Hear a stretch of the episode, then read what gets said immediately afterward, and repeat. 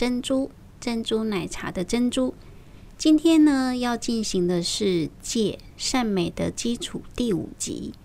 我们前几集呢，已经跟大家大致说明了什么是戒。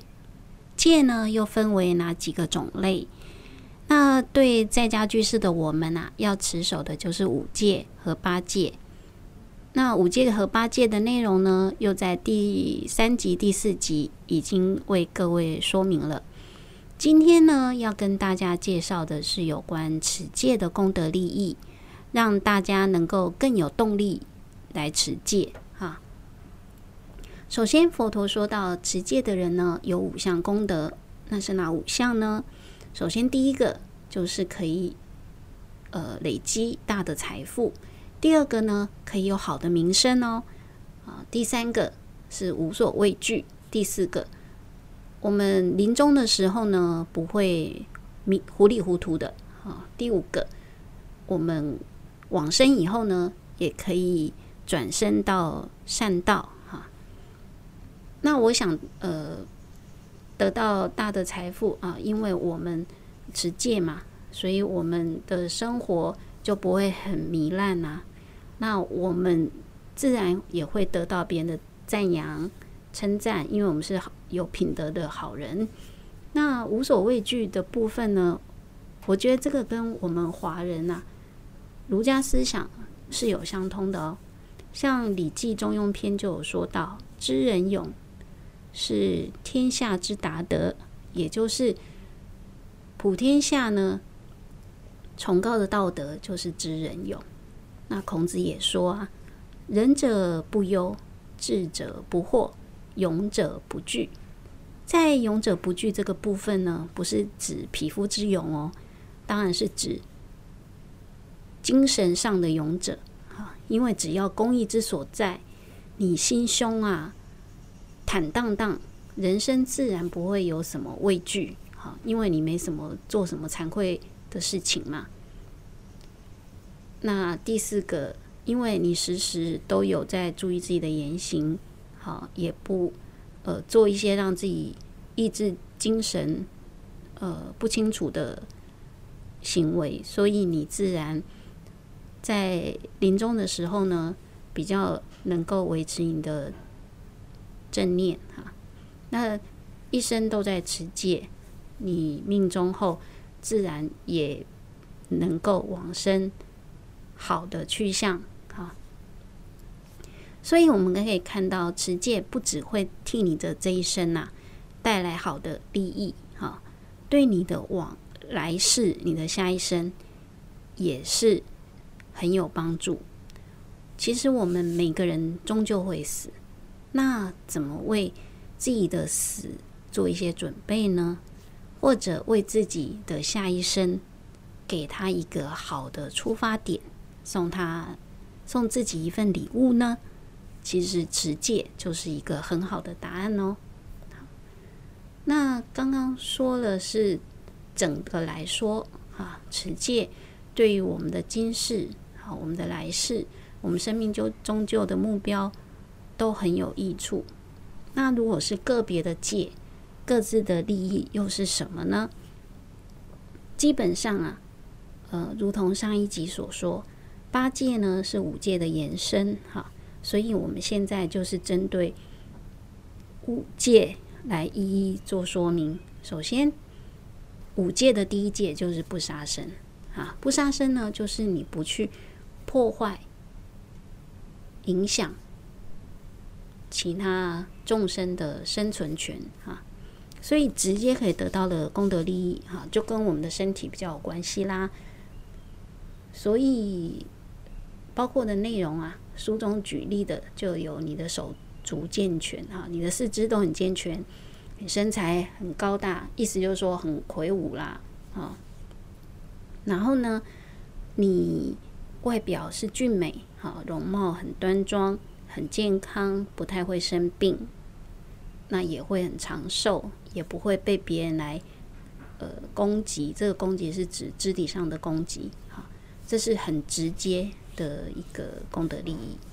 那至于不偷盗的功德利益呢，大家应该猜得到，就跟财务比较有关哈、啊，所以可以富贵哈、啊，可以丰衣足食啊，然后呢，你可以得到很特别的珍宝，你可以衣食无缺啊，得到你所需要的财富等等，所以这就不偷盗的功德利益啦。第三个，不邪淫的功德利益哈，因为你没有去影响别人的家庭生活，所以你自然就比较不会有仇敌，会受人爱戴。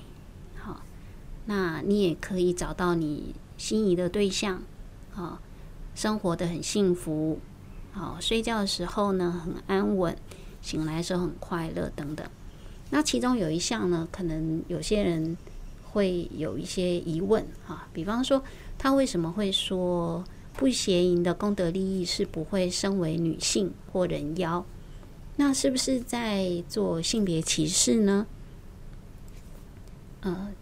其实这个部分呢、啊，是在说明你会身为地位比较尊贵的性别哈、啊。我们都知道，我们这个世界的性别不是只有一种性别嘛。那既然有两种性别，就自然会有一个比较尊，一个比较卑一点。虽然我们尽量讲究男女平等，但终究还是不会完全平等哈。特别是我们为什么要强调这个女性主义、男女平等，就是因为本来的女性地位比较低嘛，比较辛苦，所以才要去强调男女平等。那人妖也是一样啊，哦，所以这里所讲的就是说，你不邪淫，你以后会身在比较得到重视的那个性别。那第四戒不妄语，哦，因为你没有说话去欺骗人家，所以呢，你的牙齿啊非常的洁白啊，然后呢，口有莲香啊。心不会散乱，言语呢会非常的清晰甜美等等啊，诸如此类的。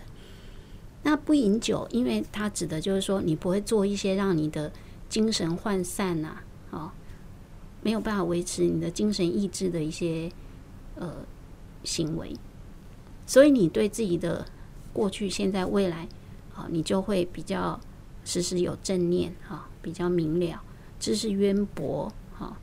然后呢，不会放逸呀，哦，比较知恩感恩等等，思想正直，所以它直接对应的就是比较有智慧、明辨是非、头脑清楚这一类的功德利益哈。那大家可能会对这些功德利益有些人有一个想法，就是说，哎，那我持戒。我可以发愿，我要得到不同的功德利益嘛？哦，这个就跟发愿有关啦。哦，事实上是可以的，你可以用